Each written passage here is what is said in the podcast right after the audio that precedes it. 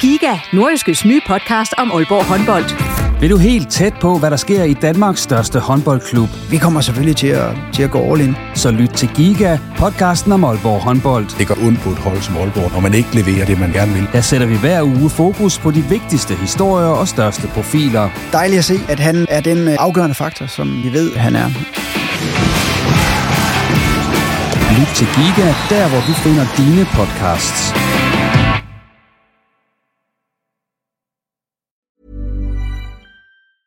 A lot can happen in the next three years. Like a chatbot may be your new best friend. But what won't change? Needing health insurance. United Healthcare Tri Term Medical Plans are available for these changing times. Underwritten by Golden Rule Insurance Company, they offer budget friendly, flexible coverage for people who are in between jobs or missed open enrollment. The plans last nearly three years in some states, with access to a nationwide network of doctors and hospitals. So, for whatever tomorrow brings, United Healthcare Tri Term Medical Plans may be for you. Learn more at uh1.com. Hey, it's Ryan Reynolds, and I'm here with Keith, co star of my upcoming film, If, only in theaters, May 17th. Do you want to tell people the big news?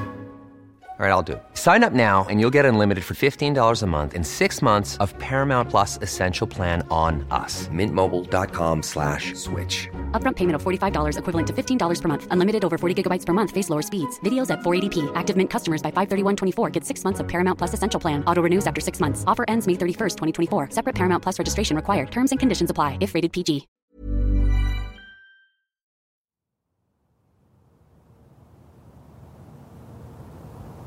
I en årrække var Kuno Pedersen en af Nordjyllands allerstørste narkohandlere.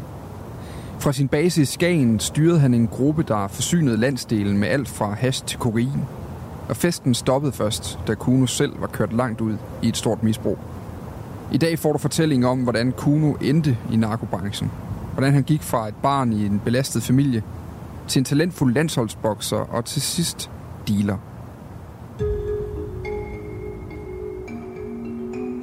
I de kommende fire afsnit dykker vi på bagom forbrydelsen ned i det nordjyske narkomarked. Vi giver dig et indblik i, hvordan handlen den foregår. Vi kigger også nærmere på, hvordan stofferne kommer fra bagmændene til brugerne, på de konsekvenser, narkoen har for alle indblandede, og ikke mindst, hvad politiet gør for at komme narkohandlen til livs. Vi får besøg af en mand, der selv har siddet på toppen af narkopyramiden i Nordjylland. Og så får du et indblik i politiets indsats mod narkohandlerne fra en af de anklager, som fører sagerne i retten. Jeg hedder Dan Grønbæk, og øh, som du kan høre, har jeg ved siden af mig siddende Jesper Ramsing, nordjyskes kriminalreporter. Velkommen til Bagom Forbrydelsen.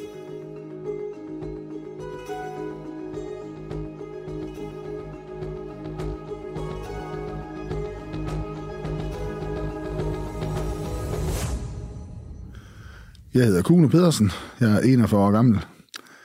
Jeg har levet liv som kriminel øh, fra min hele unge år frem til øh, starten af 30'erne, hvor jeg valgte at tage en beslutning om at få noget hjælp til at komme ud af det, fordi det ikke er mening mere.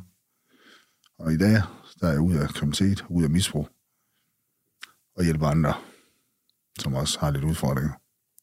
Jeg kunne egentlig godt tænke mig at lige starte med at spørge dig lidt ind til øh, din opvækst, sådan de tidlige år og indtil sådan ja. midt i folkeskolen. Kan du prøve at sætte nogle ord på, øh, hvor, hvor vokser du op henne, og hvad er det for et, øh, for et barndomshjem, du vokser op i? Jeg er født og opvokset i Skagen. De ting, jeg husker, det er nogle trælsting, som øh, har præget mig op gennem øh, min barndom. Det er vold, det er alkohol, utryghed og en masse andre ord. Jeg ikke på det, men ja, det er det, jeg husker. Der har også været gode ting, men det, der står allerskarpest i min hukommelse, det er de her træls ting. Og det er, det er også med til så, øh, at jeg har haft det svært som lille dreng. Alt det, der skulle handle om barndom og, og alle de gode ting, som man skal med sig som barn, det, der var jeg allerede på overarbejde i en tidligere alder. Der var en masse ubesvarede spørgsmål, øh, som en masse ting, jeg ikke forstod. Så det var sådan uh, starten på mit liv. Sådan jeg husker det. Udefra, så er det fint. Altså, vi havde et hus. De byggede et hus med mor og far. Uh, det er der, jeg opvoksede. Min far var fisker. Selvstændig havde sin egen båd. Min mor, hun gik primært hjemme også, det sådan jeg husker det, og passede mig med storebror. Og der var, jeg husker ikke så meget fra 0, fra jeg var 0 og så frem til 2-3 års alderen. Der begynder jeg at kan huske, når det, da min mor og far bliver skilt, og min far han finder en ny kæreste. Vi flytter fra min far, flytter fra det hus her, som vi er opvokset i, og flytter i en lejlighed, mig og min storebror og min mor. Øh, min fars nye kæreste, som bliver hans kone, flytter ind i det her hus med hendes børn. Hun har to børn, og de får så senere en lille dreng, min halvlillebror, øh, Michael. Øh, og der kommer vi på weekend ud. En gang imellem, når vi finder ud af, at min far er hjemme. Specielt jeg savner min far. Jeg havde brug for den her mandlige kontakt til øh, det, der skulle være en fed weekend øh, sammen med min far. Og hans kone og deres barn, det blev tit ofte meget på grund af druk, på grund af vold. Der var vold før, da mor og far var sammen, og der var også druk, men øh, det blev forstærket lidt med den nye øh, kone, han finder. Som først er hans kæreste, de bliver gift og alt det her, øh, og finder sammen, flytter sammen, og så får de her barn. Hun drikker også. Hun er bartender.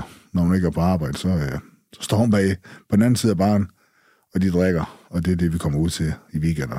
Når du kigger tilbage, altså, øh, tænker du så, at du, du egentlig er opvokset i, i det, vi nok vil betegne som et, et, et belastet hjem, altså øh, som, som, som også nu fremover har påvirket Kuno? Det hjælper mig godt på vej i hvert fald til at... Jeg plejer at sige, jeg giver ikke nogen skylden for, at jeg er senere blive kriminelle over i misbrug, men det har hjulpet mig godt på vej. Øh, at det kom skævt ud af starthullet, kan man sige jo. Øh, lidt ligesom man skal løbe sprinter, man falder først. Jeg faldt også som barn og slog mig og skulle rejse op igen og, og komme op på niveau med de andre. Der havde jeg alle de ting her boks med. Øh, det kunne være, at der var slåskamper, der var uro i hjemme om aftenen om natten, og komme i seng sent, nu ved jeg ikke, hvad klokken har været, men Øh, og så skulle op i børnehave dagen efter. Med alt det med i bagagen, så er det svært, og så uh, jeg var meget... øh, min måde så vise, at jeg ikke havde det godt på, det var, at jeg var udadreagerende. Og der var nogen, der fik øje på det, men øh, der blev ikke rigtig gjort noget ved det, udover at øh, jeg kom til alverdens undersøgelser. I dag har jeg nok fået, jeg ved ikke stemme som ADHD-dreng eller, eller et eller andet. Og der er nok også gjort lidt mere ved at kigge i andre retninger, blandt andet i hjemme og sådan også, men øh, gjorde man ikke der. Det så fint ud af til selvstændig, og der var penge nok dengang i fiskeri, indtil der ikke var det længere. ja, men det var sådan, uh, det var sådan, det var. Kan du huske, øhm, kan du huske en konkret episode, altså måske en, en af de første gange, når du tænker tilbage, hvor der var vold øh, i hjemmet? Altså var det, var det over for dig og din bror, eller var det mellem dine forældre, eller farens nye kæreste? Eller? Ja, nu, nu er det faktisk fortrængt, som er kommet op til overfladen igen, i, gennem alle de terapi, jeg er i for, for, for misbrug, men også alt andet, jeg skulle tage mig af. Ja. Der er en episode, hvor ja, det er sådan lidt voldsomt at snakke om, men hvor hans nye kæreste her, min øh, lillebror, og på armen står og tror, at jeg skal have halsen over på min, øh, min lillebror. Jeg ved ikke, om det er for at komme i dækning for min far, hvis de slår sig og kaster med æskebær og med flasker, og, og det ender faktisk med, at hun skærer sig, så jeg kan huske små glimt af det. Og det kom først frem, da min, det var faktisk med min storebror, jeg havde nogle samtaler for at bearbejde nogle af tingene. Men så er der bare ellers, der kan jeg bare huske, jeg kan også huske, at min mor og far stadigvæk var sammen. Der fik hun til at skulle ud baggang i en mørk baggang hun røg i grøn Cecil, kan jeg huske, og den røg altså rundt i det her mørke lokale, lige sådan fyrværkeri. Det var, fordi hun fik nogen på kassen. Ja. Så de er gløder her. Og så, som lille dreng stod og kiggede op på ens mor for tæsk. Det var ikke sjovt. Nej. Og efterfølgende sidder min far med mig og min store på, ind på værelse og græder, og han har lidt dårlig samvittighed, og det kan jeg godt huske. Ja, du nævner det her med, at, øh, at i dag har du nok fået nogle diagnoser på, men, men kan du prøve at sætte nogle ord på, fordi hvordan, hvordan er du udadreagerende? Altså, hvad er det for en kuno, børnehavepædagogerne, de første folkeskolelærer, dine kammerater i skolen? Altså, hvad er det for en kuno, de møder i de her år, indtil du er en, ja, hvad skal vi sige, indtil du kommer i teenageårene? Øh, jeg fik faktisk, jeg blev taget ud af børnehaven, fordi jeg overfaldt en anden dreng. Øh, monkey see, monkey do. overfaldt en anden dreng ind i puderummet i den grønne stue, hvor jeg får fat i en anden sikkerhedsnål, hvor jeg stikker ham i ballen eller ned ad ryg. Han bliver ked af det, og han sætter selvfølgelig i skrig. Det gjorde ondt. Jeg fik faktisk også et chok. Det var ikke meningen, at det skulle være sådan. Det var bare i vildskab. Jeg var i vild. Jeg kunne ikke se stille. Jeg havde så meget uro oven i, eller mellem ørerne. Men jeg husker, at der kom mange, mange pædagoger. Det føltes som sådan en helt overgreb. Og så blev jeg taget ud af børnehaven, fik min egen pædagog. Og derfra, så kørte det ellers bare med undersøgelser ved skolepsykolog og alverdens ting. Mm. Men også følelsen af at være forkert og anderledes startede også der. Ja. Hvorfor kan jeg ikke bare komme tilbage? til de andre børn og lege i sandkassen. Og jeg ved godt, det var fordi, jeg lavede noget skidt, der sad jeg på den her skolepsykolog og skulle sidde og kigge på sådan nogle blækklatter på sådan nogle kort, og sidde og lege i en sandkasse, som stod indenfor med plastikdyr og så videre. Han skulle sidde og kigge på mig, den her fremmede, mystiske mand, som er en psykolog. Det var der det hele startede. Og så kørte det ellers derfra, at aben den fulgte med i skolen. Jeg blev, fik jo nok etiketten som, at jeg var en af dem, der ikke kunne sidde stille. Blev smidt ud fra, fra hvad der klassen, ud for døren, ned på kontoret. Og der havde jeg efterhånden en fast plads ned. Der var sådan en blå bænk ud foran kontoret. Efter at være inde og få en skideball af inspektøren, hvorfor jeg ikke kunne opføre mig ordentligt. Så kunne du gå ud og sætte dig derud til offentlig skue. Og alle folk, der vidste, at der kom forbi ned på, på den gang her, de vidste godt, hvorfor man sad der. Det var, fordi man ikke opførte sig ordentligt. Så det tog jeg ind. Ja, og gav jo nok mig selv skylden lidt. Ja. Det var mig, der nok galt med, og så videre. I hele den her tid, øh, i din skoletid, at du er en du er en vild dreng, og du er udadreagerende, og du øh, har mere en øh, plads op ved, ved, øh, ved, på skolekontoret og taler mere med øh, skolepædagoger, end du måske taler med dine øh, klassekammerater. I hele den her tid foregår øh, øh, vold og druk og alt det i hjemmet også samtidig, så, så det er på to fronter, du ligesom... Ja, min mor hun finder også en ny øh, kæreste, efter de bliver skilt. Han var også fisker, han var også tørstig, så der var druk lige meget, om jeg var med min mor eller min far ikke hver eneste af det, var der den utryghed, når man kom hjem fra skole, om øh, var der nogen hjemme, den der stillhed, når man kom ind og åbnede døren og kunne se, at der stod på ølflasker på bordet og fyldte askebær. Og, Nå, de er nok på værtshus, og hvornår kommer de hjem, og hvad kommer de hjem med? Er det skænderier og slåskamp? Og altså, det var ikke. Det forstyrrer alt for mig, og det er bare slet ikke i orden. Jeg kunne ikke lade om på det, og bare en ikke noget valg, jeg har taget. Det er for senere, at jeg tager nogle rigtig, rigtig dumme mand, men uh, lige nok det der, det er, men jeg giver mig selv skylden, og selvværd, det er jo præget af det også, at uh, jeg er ikke god nok at føle mig valgt fra, specielt fra min fars side af, at uh, jamen, jeg var sgu ikke noget værd, så noget. jeg tog mig af det at vende det ind af, og det har jeg selvfølgelig gjort.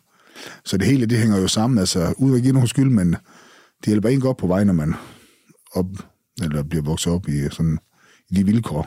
Mm. Og det er jo så de her drengeår, altså følte du, øh, var du på det tidspunkt, havde du følelsen af, at det var kuno mod, mod resten af verden? Jamen, hvis vi tænker lige zoomer lidt ned og så kigger på klassen, jeg gik i folkeskolen, der følte jeg, så jeg jo bare det sorte for, at jeg var anderledes, og jeg brød mig ikke om at være sammen med dem fra klassen, i hvert fald ikke, når vi skulle hjem til deres forældre. Jeg følte, jeg blev overvåget af de forældre, og, og de synes, jeg var anderledes, jeg var forkert, og selvfølgelig havde jeg nok en forkert adfærd gang men det kan være, at de hørte det forældre med, men jeg tror også ikke, de kan gå kigge på, hvad jeg lavede, fordi jeg opførte mig jo pænt. Altså, der kunne jeg godt... Øh, jeg vil gerne lave nogle arstreger, når vi var udenfor, og på legepladsen og rundt omkring, og senere bliver det lidt voldsomt, og de ting, jeg laver så, men, ja. men det gik jeg med, så jeg var bare på overarbejde, når jeg var hjemme med en klassekammerat. Da du kommer i 5. og 6. klasse, ja. så bliver du øh, anbragt uden for hjemmet. Ja. Hvem er det, der får øje for, at der er noget galt der, og at der skal ske noget? Jamen, det er jo øh, både skole og alle dem, der er inde over, dem, der sidder på kommunen også, øh, fordi det, jeg får øh, jeg er rundt på samtlige skoler i Skagen, dem, der er deroppe bliver prøvet lidt af med nogle ene timer, om det er der ikke ressourcer til, så til sidst så er jeg faktisk smidt ud af skolen. Men ja, du kan jo ikke bare gå og lade ned som uh, ung knægt tilbage for din 9. Og så får jeg så både min 9. og 10. klasse, men uh, jeg går faktisk og arbejder i malerfirma i et års tid. Kommer på en efterskole, der er jo ikke ret lang tid heller, så ryger jeg også ud.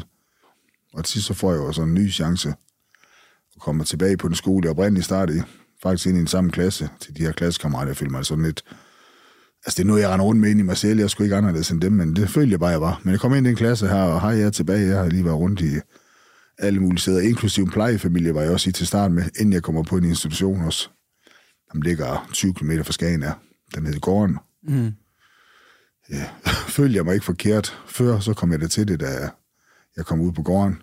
Det der med at blive kørt ind i sådan en stor fællesbus og blive læst af ude foran skolen, og det er ikke mor og far, der kommer med en. Det er bare en hurtig til spot. Og hvem er det? Hvorfor er I så mange søsken? Og folk de vidste godt, det var gårdens bus, og det var barn, der ikke boede hjemme mor og far. Mm. Så den her følelse af, at være så forkert, og ikke god nok, den fik bare lov til at vokse endnu mere. Mm. Altså, den her etiket, det bliver bare for større endnu mere op. På et eller andet tidspunkt i alt det her, så, øh, så finder du jo noget, som, øh, som du er ret god til og som øh, kommer til at fylde en stor del af dit, øh, i hvert fald dit teenageår, nemlig øh, boksning. Ja. Hvornår var det, at, øh, at du øh, fandt ud af, at det, det var lige dig? Noget, jeg elsker i skolen, det var gymnastik. Det var godt til os. Jeg elsker at bruge min krop. Der øh, tænker jeg ikke på hverken druk, slåskamp eller føle sig forkert. Det kunne jeg finde ud af. Jeg kunne også finde ud af håndbold, men der folk mistede lidt interessen, og det stoppede, og der havde jeg luret lidt på de her drenge, der trænede samtidig med os ved siden af, de trænede bare boksning. Der stod nogle gutter derinde, der havde lidt arm og nogle håndbind på, og nogle handsker på. Det var rigtig mandeting. Så inden jeg fik set dem om, så stod jeg derinde. Så skulle jeg have min første prøvetime. Og det gik stærkt. Det kunne godt se, øh, jeg kunne godt finde ud af det her. Jeg lærte hurtigt, og så gik det helt bare stærkt. altså du skal i en diplomkamp. Du har et fedt navn også, skal jeg huske. De der boksetræner sagde, det er et fedt navn, det er. Og så kørte det ellers derfra, jeg kom i sådan en diplomkamp. Det er sådan en forkamp til, at man kommer i en rigtig kamp for at se, om man er klar til det. Og så bliver jeg spurgt, om jeg ville bokse til det lokale julestævne 28. december i Skagen.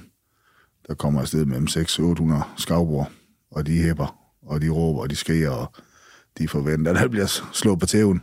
Hvor gammel er du der? Jeg skulle ikke have gammel, tror jeg, 15 eller sådan noget. Du blev jo ret god til, til, til boksning. Prøv at fortælle om det.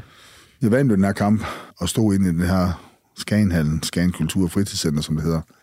Og alle de her skavbror, de stod jo klappe, efter jeg har tævet ham der fra skive af stående bifald, og jeg kan bare mærke, wow, det er det jo vildt til. Aldrig prøvet noget lige før. Jeg har været til at få skilt ud og blive sat på kontor og smidt ud af skolen og bare få møgfald hele tiden. Hvorfor er du ikke god nok? Så stod der altså folk og bare hæppe mit navn. Så Horn, de rejser på armen og tænker, det her, det var bare fedt. Det skal jeg have noget mere af. Og øh, det gik jo stærkt. Øh, blev tilmeldt bokset nogle flere kampe og nogle stævner, og blev tilbudt at komme med til Jysk Mesterskab. Nu har de endelig fundet øh, en bokser, der er ikke så mange at vælge imellem, slet ikke op i Skagen i forhold til andre klubber. Så der skulle bare smides.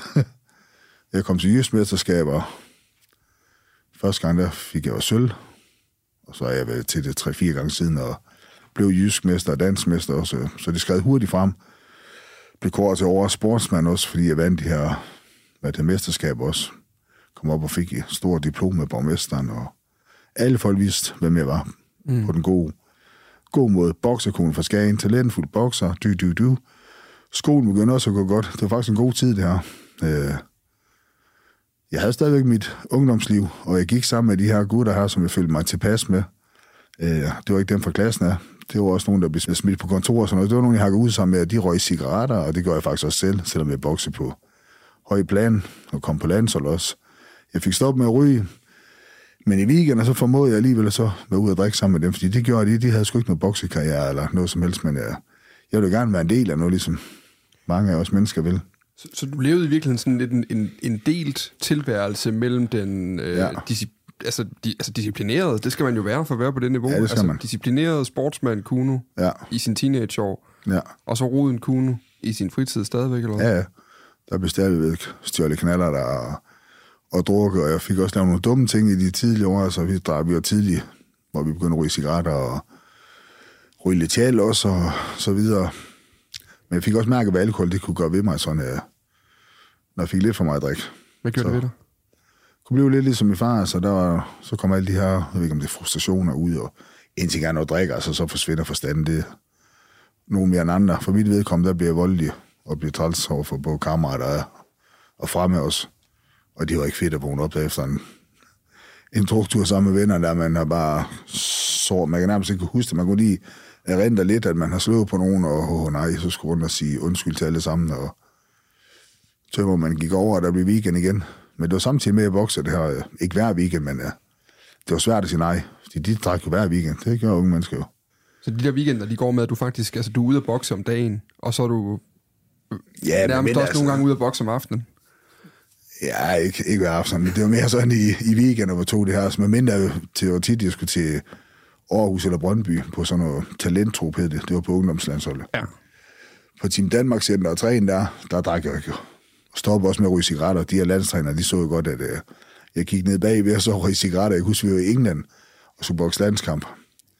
Uh, der tog jeg min, dengang der kunne få 10 styks prins, så tog jeg den op, så gik jeg og røg dernede bagved og mig. Det så en af landstræneren. Så fik jeg en lille skidevalg. Så jeg stoppede faktisk med at ryge der, og så boksede jeg videre. Drik, druk, det gør jeg stadigvæk. Dem jeg gik sammen med, altså, øh, svært at bare lige gå ud og finde nye øh, kammerater, og Det var nogen, jeg har fundet mig tilpas sammen med. Det var så tit, jeg, jeg faldt i. Du, du har fortalt mig tidligere øh, omkring en, en episode. Jeg mener, det var efter en boksekamp, hvor du faktisk første gang stifter øh, bekendtskab med narko. Ja. Jamen alle de her venner, som jeg nu havde dengang, de var altid med til de boksekamp her. De ville gerne op og kom til Akuno, og der var fadøl, og der blev hæppe og så videre. Og når jeg vandt, som jeg tit gjorde, så skulle det fejres. Jeg var nærmest ikke trådt ud af bokseringen, så havde jeg en fadøl i hånden, og så festede vi. Men i dag, så endte vi på et værtshus op Skagen, tidlige morgentimer. Vi var godt smadret. Så lige så var der en, der sidder med en pose hvid pulver. Det var amfetamin. Og jeg fatter ingenting. Jeg er døddrukken. Og jeg kunne, jeg, kunne ikke, jeg kunne ikke snifte det, som jeg tit ofte gør. Så jeg æder det bare. Så jeg indtager det amfetamin, og det her øh, træthed, fuldskab, bum, det er bare væk. Så er jeg påvirket for første gang af stoffer. Det er jo i hvert fald af hårde stoffer. Og det kørte det på i to dage. Here's a cool fact a crocodile can't stick out its tongue. Another cool fact you can get short term health insurance for a month or just under a year in some states.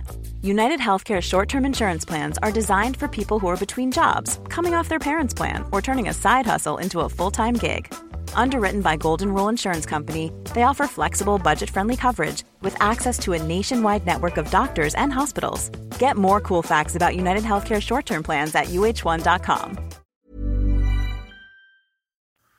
Jeg har altid været sådan modstander af det.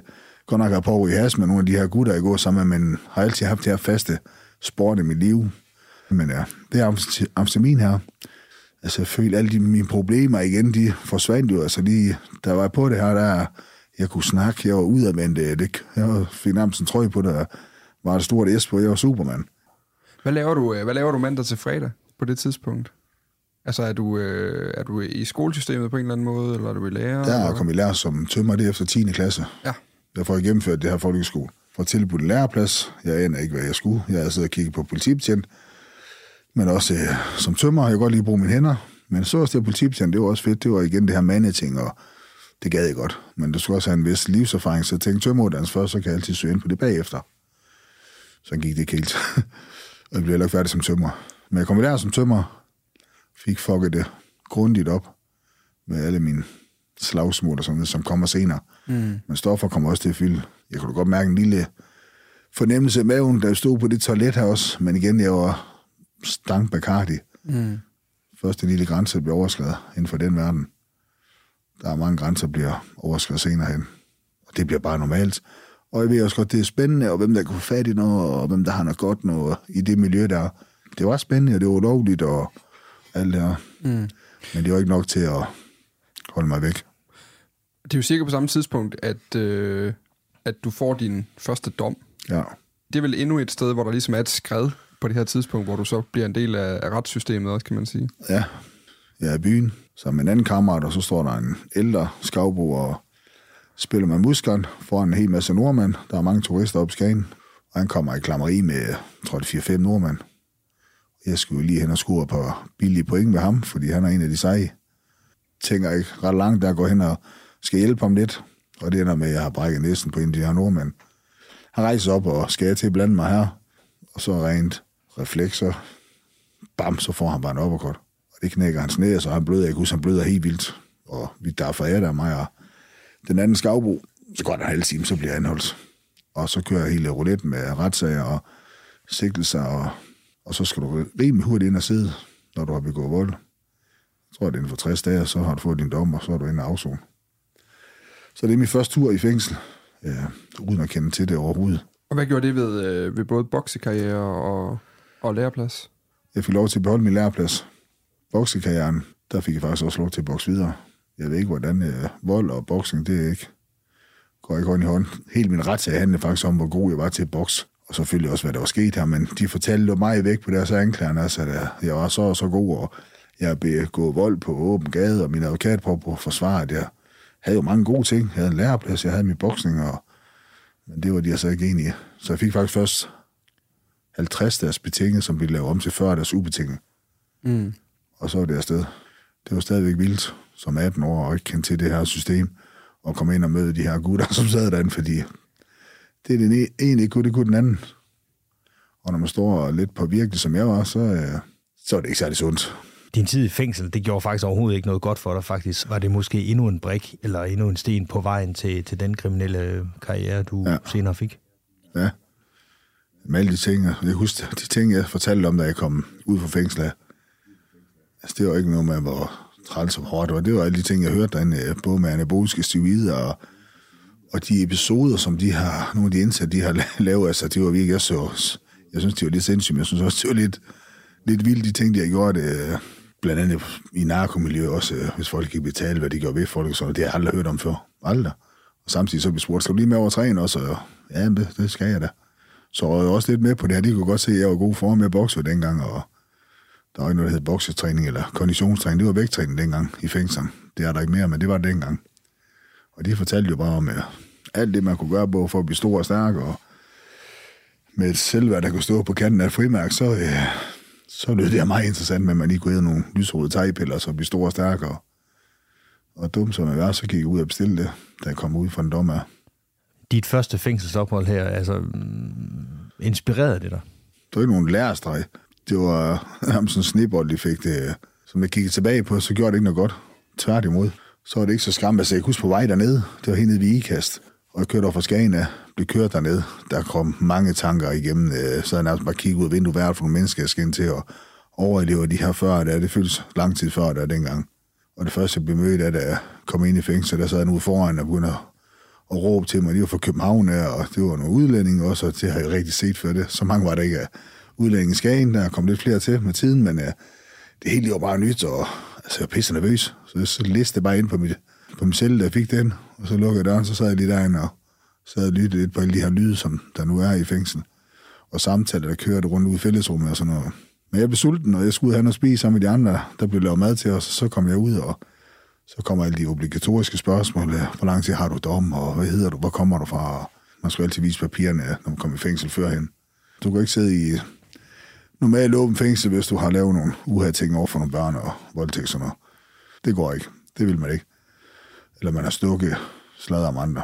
Det er jo sådan lidt på samme niveau som hvis man er pædofil. Så det var sådan, man, man skulle vise. Men det gjorde det ikke der, husker jeg. Det var først næste gang, jeg kom i fængsel.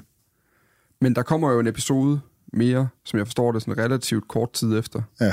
Som så, øh, hvad kan man sige, bliver dråben. Den berømte dråbe øh, i glasset.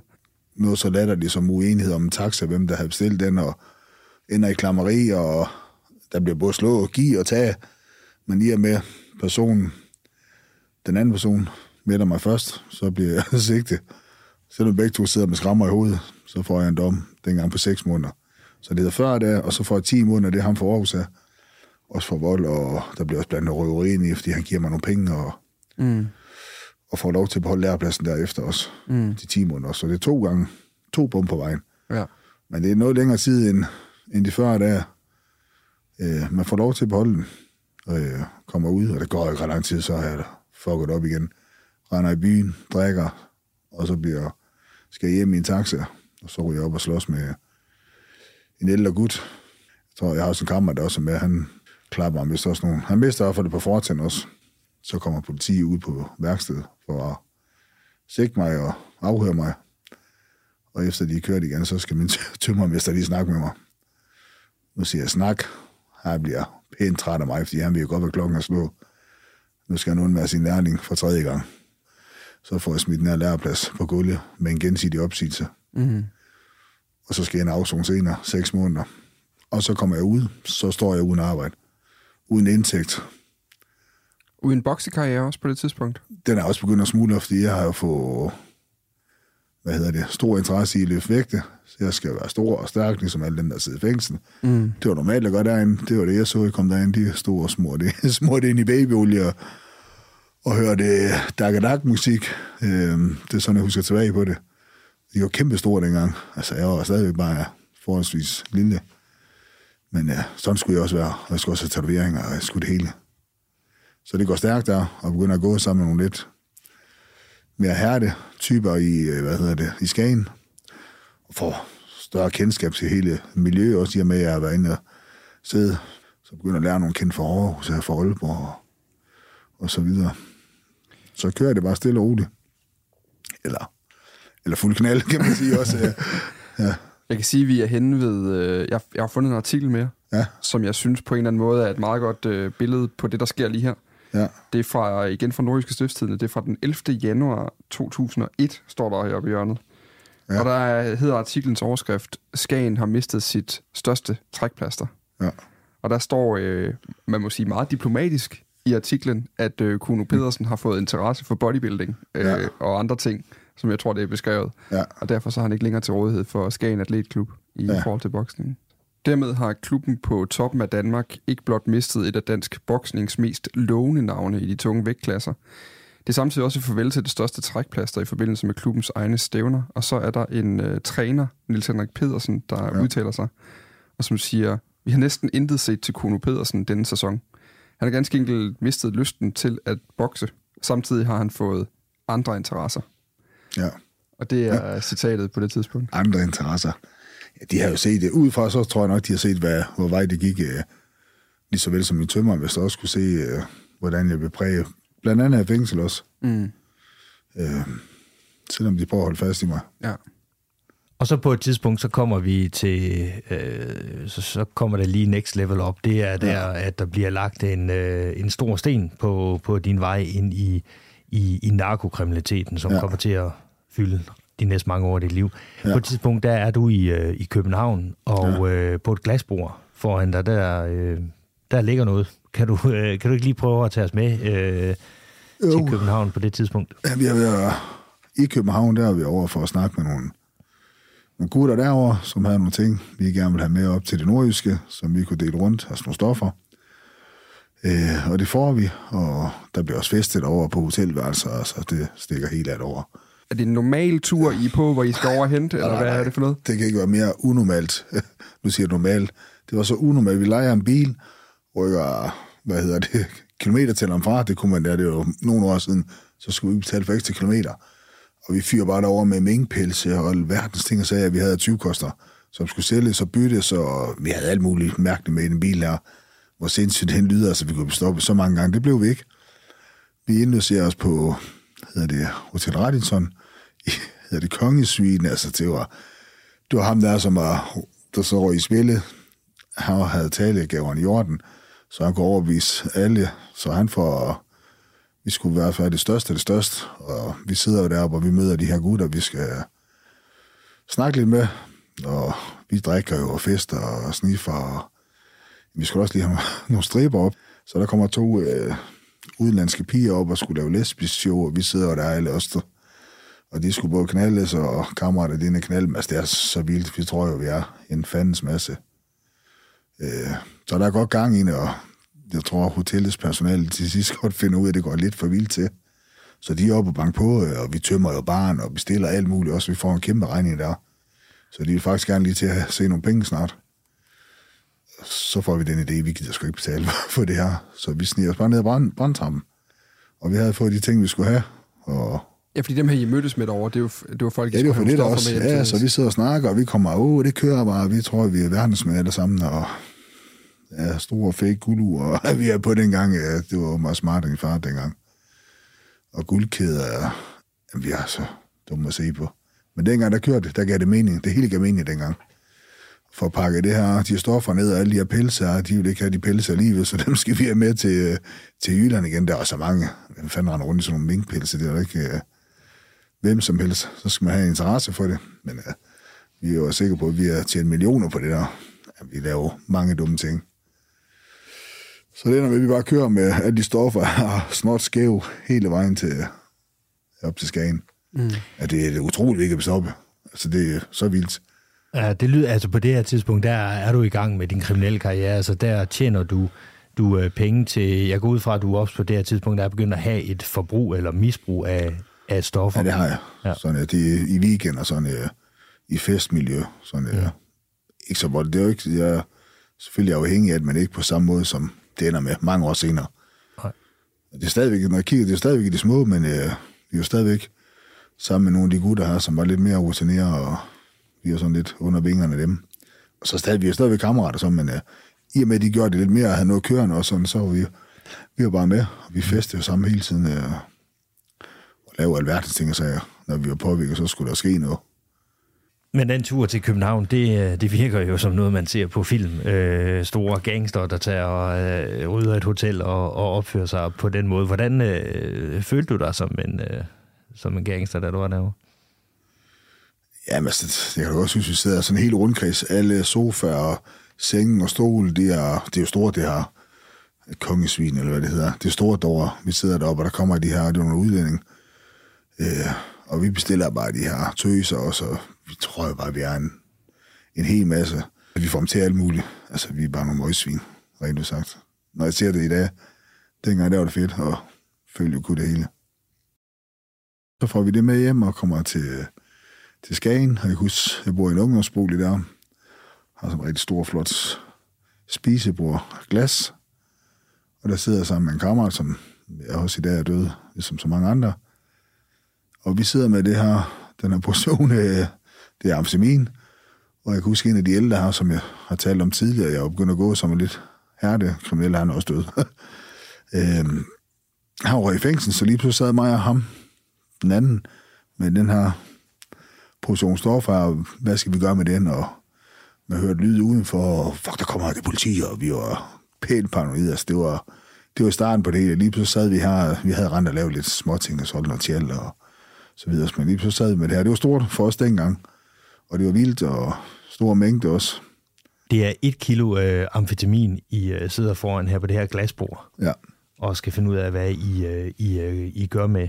Ja. Øh, og, og hvad gør I med det her? Altså et kilo, øh, det lyder jo, jo meget. Altså hvordan... Øh, hvor, meget, hvor meget fylder det? Det kan jeg heller ikke lade være med at tænke på. Altså hvordan ser det ud? Sådan et, nu har jeg aldrig været i... Øh... Det er sådan et hvidt pulver stof. Nu kan også være lidt fugtigt, sådan altså det er en liter mælk, hvis du forestiller dig indholdet af den. Ja. Hvis du lige tager det ud sådan der.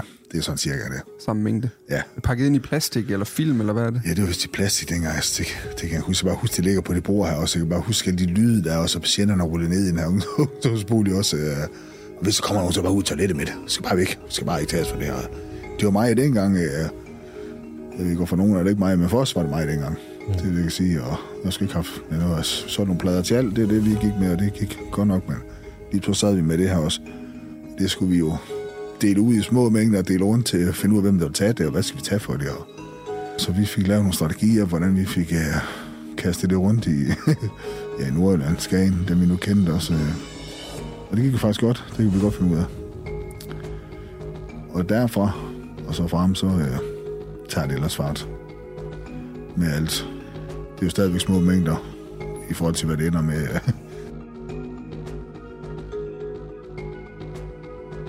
I næste afsnit får du historien om, hvordan Kuno han går fra det her ene kilo narko på et glasbord i en ungdomsbolig i Skagen, til pludselig at sidde på toppen af en narkopyramide med både mænd og våben under sig, og med relativt store mængder af narko, der flyder fra hans netværk til slutbrugerne i Jomfru Anegade og andre steder.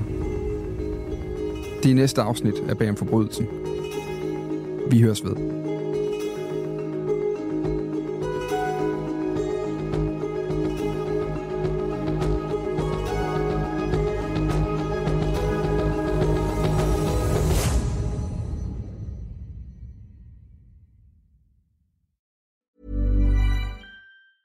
Planning for your next trip? Elevate your travel style with Quince. Quince has all the jet setting essentials you'll want for your next getaway, like European linen, premium luggage options, buttery soft Italian leather bags, and so much more. And it's all priced at 50 to 80% less than similar brands. Plus, Quince only works with factories that use safe and ethical manufacturing practices. Pack your bags with high-quality essentials you'll be wearing for vacations to come with Quince. Go to quince.com slash trip for free shipping and 365-day returns. Planning for your next trip? Elevate your travel style with Quince. Quince has all the jet-setting essentials you'll want for your next getaway, like European linen, premium luggage options, buttery soft Italian leather bags, and so much more. And is all priced at 50 to 80% less than similar brands. Plus, Quince only works with factories that use safe and ethical manufacturing practices. Pack your bags with high-quality essentials you'll be wearing for vacations to come with Quince. Go to quince.com/pack for free shipping and 365-day returns.